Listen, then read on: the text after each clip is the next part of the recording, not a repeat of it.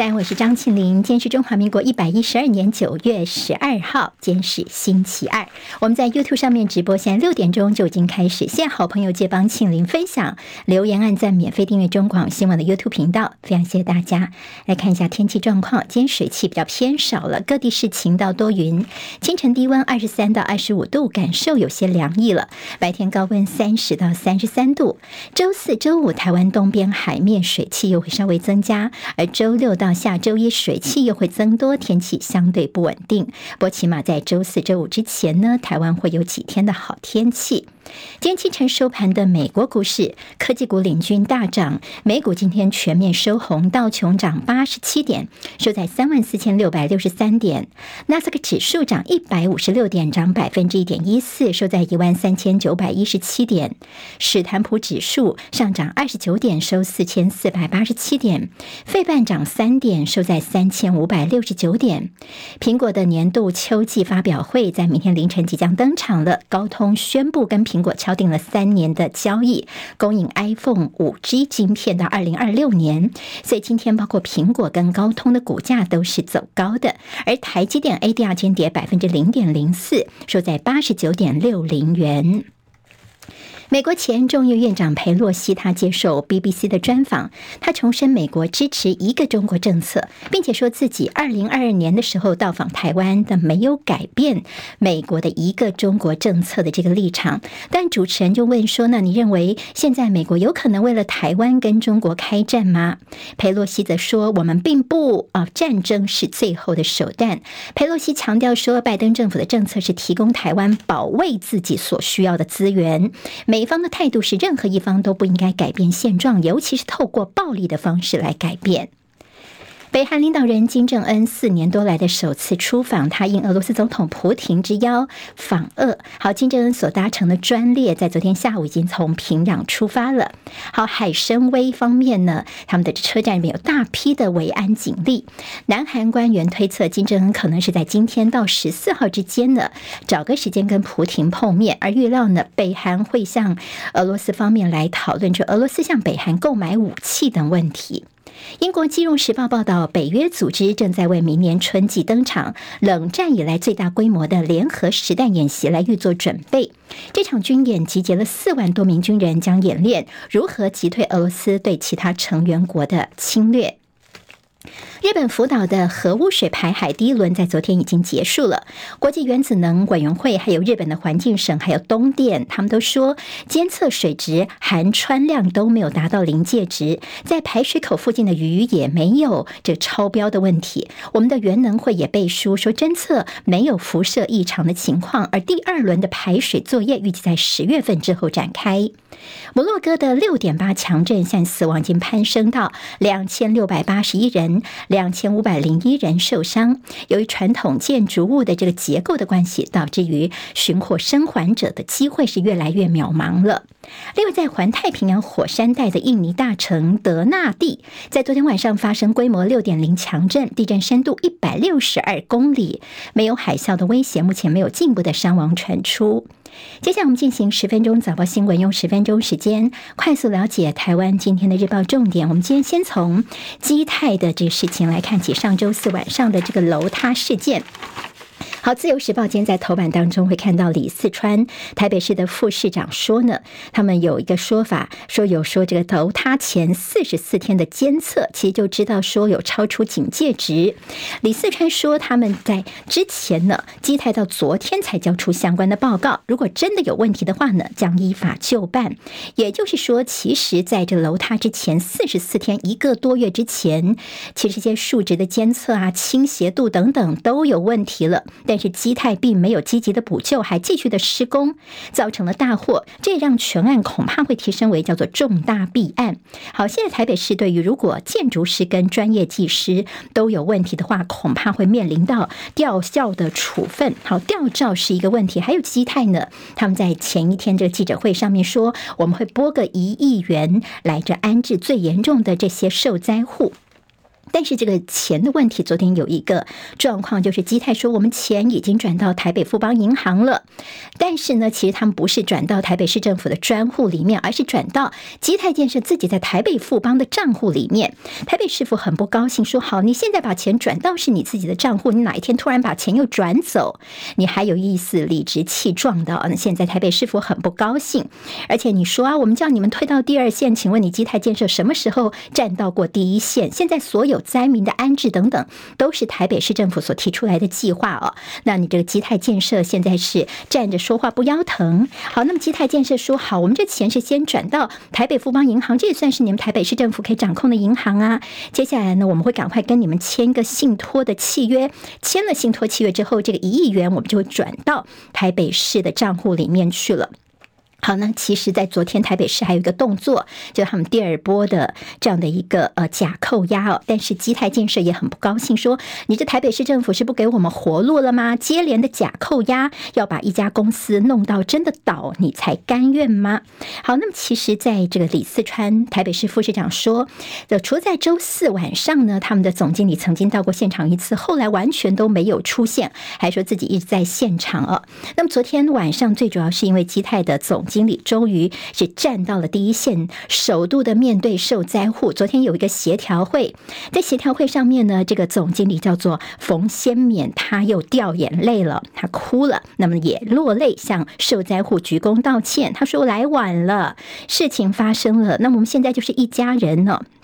那么受灾户就大骂说：“你神隐这么久啊，就是你毁了我们的家园。”好，那么现在呢，在这个昨天的这样的一个协调会上面，看到其实受灾户里面有的人是觉得说，还是要跟基泰来听听他们怎么样的一些补救的方案。那么也有人说不要跟基泰来谈，所以受灾户本身也有一些不同的意见出来。那么善后的一些进度或处理方式，但最重要的，这个房子已经这个塌陷下去的这受灾户呢，优先要处理。那么旁边呢，两百多户，他们也说是不是能够扩大接扩，一起来谈公办都更呢？好，那么现在整个后续我们在观察的，包括时间点呢，那么台北市政府来说，怎么样来安置，赶快来重建，其实也是有压力的。当然，对于说有七成的这受灾户都愿意跟基泰来合作，这个部分倒是李四川他说他是不相信的。好，为大家综合整理有关于基泰案的后续。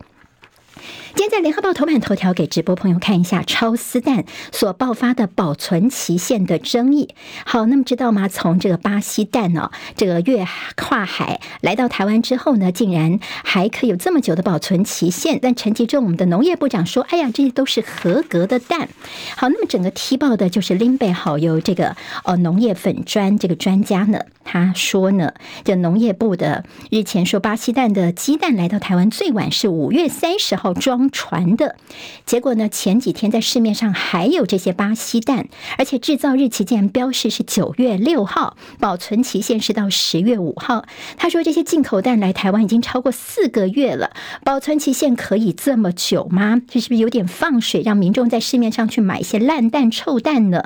好，进口蛋你长途海运，冷藏保存大概两到三度，但来台湾之后呢，你要水洗。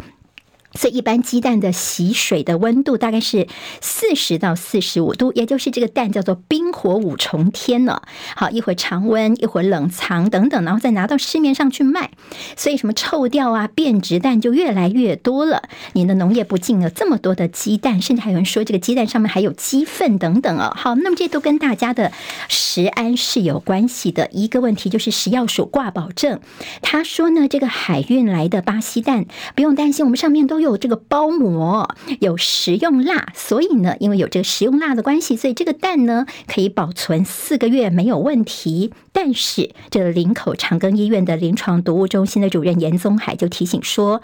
蛋要特别小心，因为非常容易受到微生物的污染。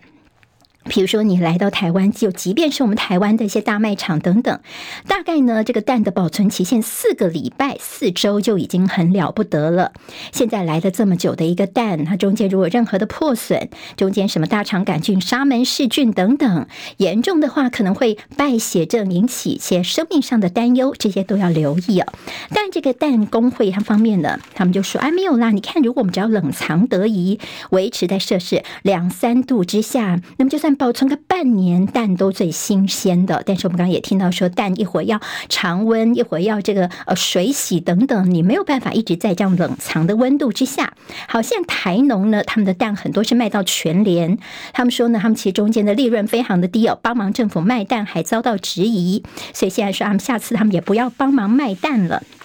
现在大家问的是说，这不晓得这个巴西蛋在装船之前，到底在巴西已经先放了多久？怎么可以把漂洋过海六周的蛋跟台湾的新鲜蛋一样，给四周的保存期限？好，我们现在我们的政府就是说，你水洗的这一天呢，他们就叫做它的制造日期，所以他们说我们都是按照官方的要求的。但是民众觉得这个蛋，你真的吃得放心吗？这个等于说呢，这个超丝蛋的大秘宝有多少是摊在阳光之下？威胁到全民的食安。好，这是今天在联合报算是有比较大幅的报道，关心的朋友可以去看一下。自由时报今天头版头条，高虹安。好，新竹市长高虹安呢，他昨天他的前文化局长钱康明，他在脸书上面多篇爆料。好，那么问爆弹呢，高虹安的所谓好友涉入了市府的标案，那他这就是他的男朋友啦。因为呢，高红安其实也被提醒说，哎，你这个好朋友提早迟早会出。是的，那高红安就说啊，我们还没有婚姻关系啊，所以结束之后财产也会做申报。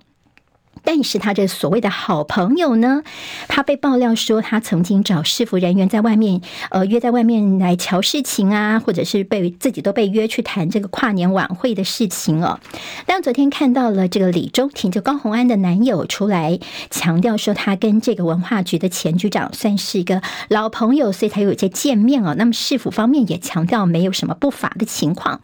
倒是这个钱康明他已经先预告了，他说呢，今天他还会娓娓道来，甚至《自由时报》有说，这个前强调说，李中庭确实有提到跨年晚会由我李中庭来处理等事情。他说：“我今天会讲清楚，让你们这政论节目还是有些谈资可以聊哦。”好，这个事情对高红安来说。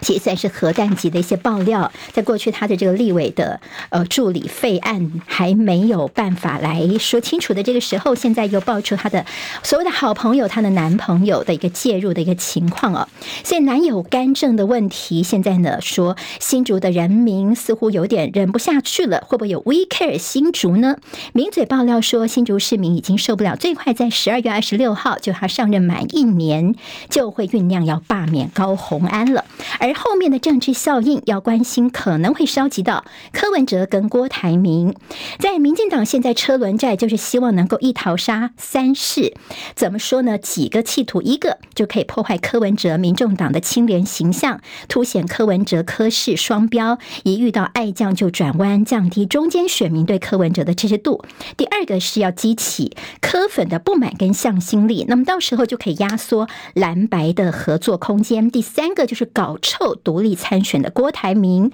好，那么说郭台铭世人不明，这三个只要中了任何一个，对民进党来说就是斩获。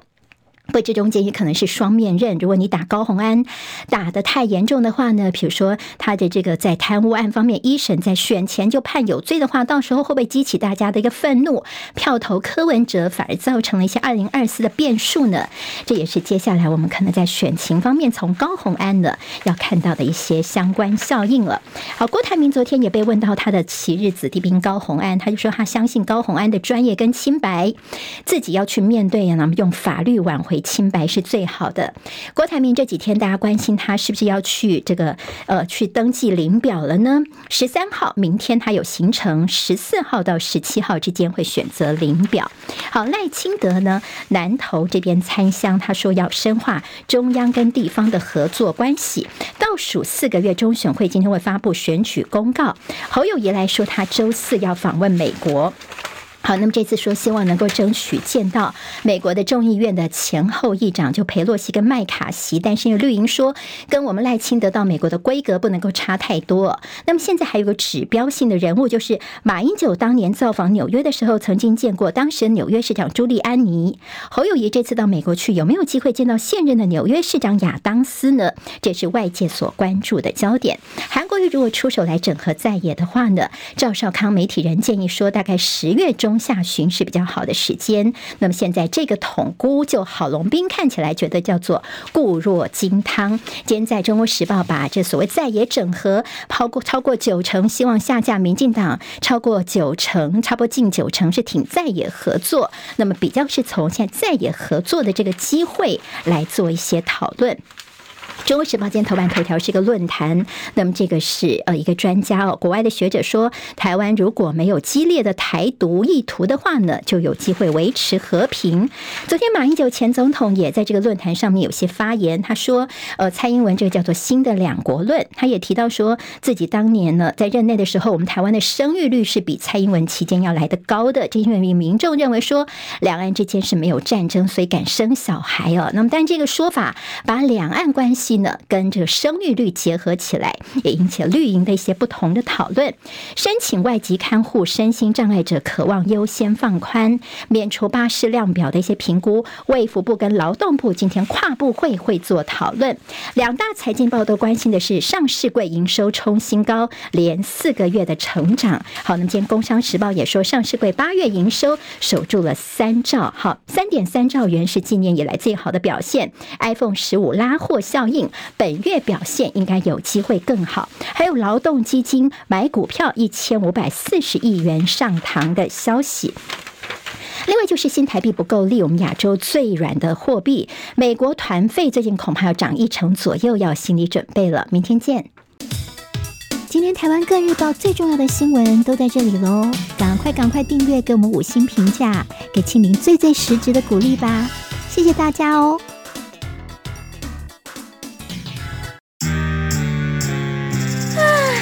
想健康怎么这么难？想要健康一点都不难哦！现在就打开 YouTube，搜寻“爱健康”，看到红色的“爱健康”就是我们的频道哦。马上按下订阅，并且打开小铃铛，就能医疗保健资讯一把抓。想要健康生活，真的一点都不难，还等什么呢？爱健康的你，现在就打开 YouTube，订阅“爱健康”。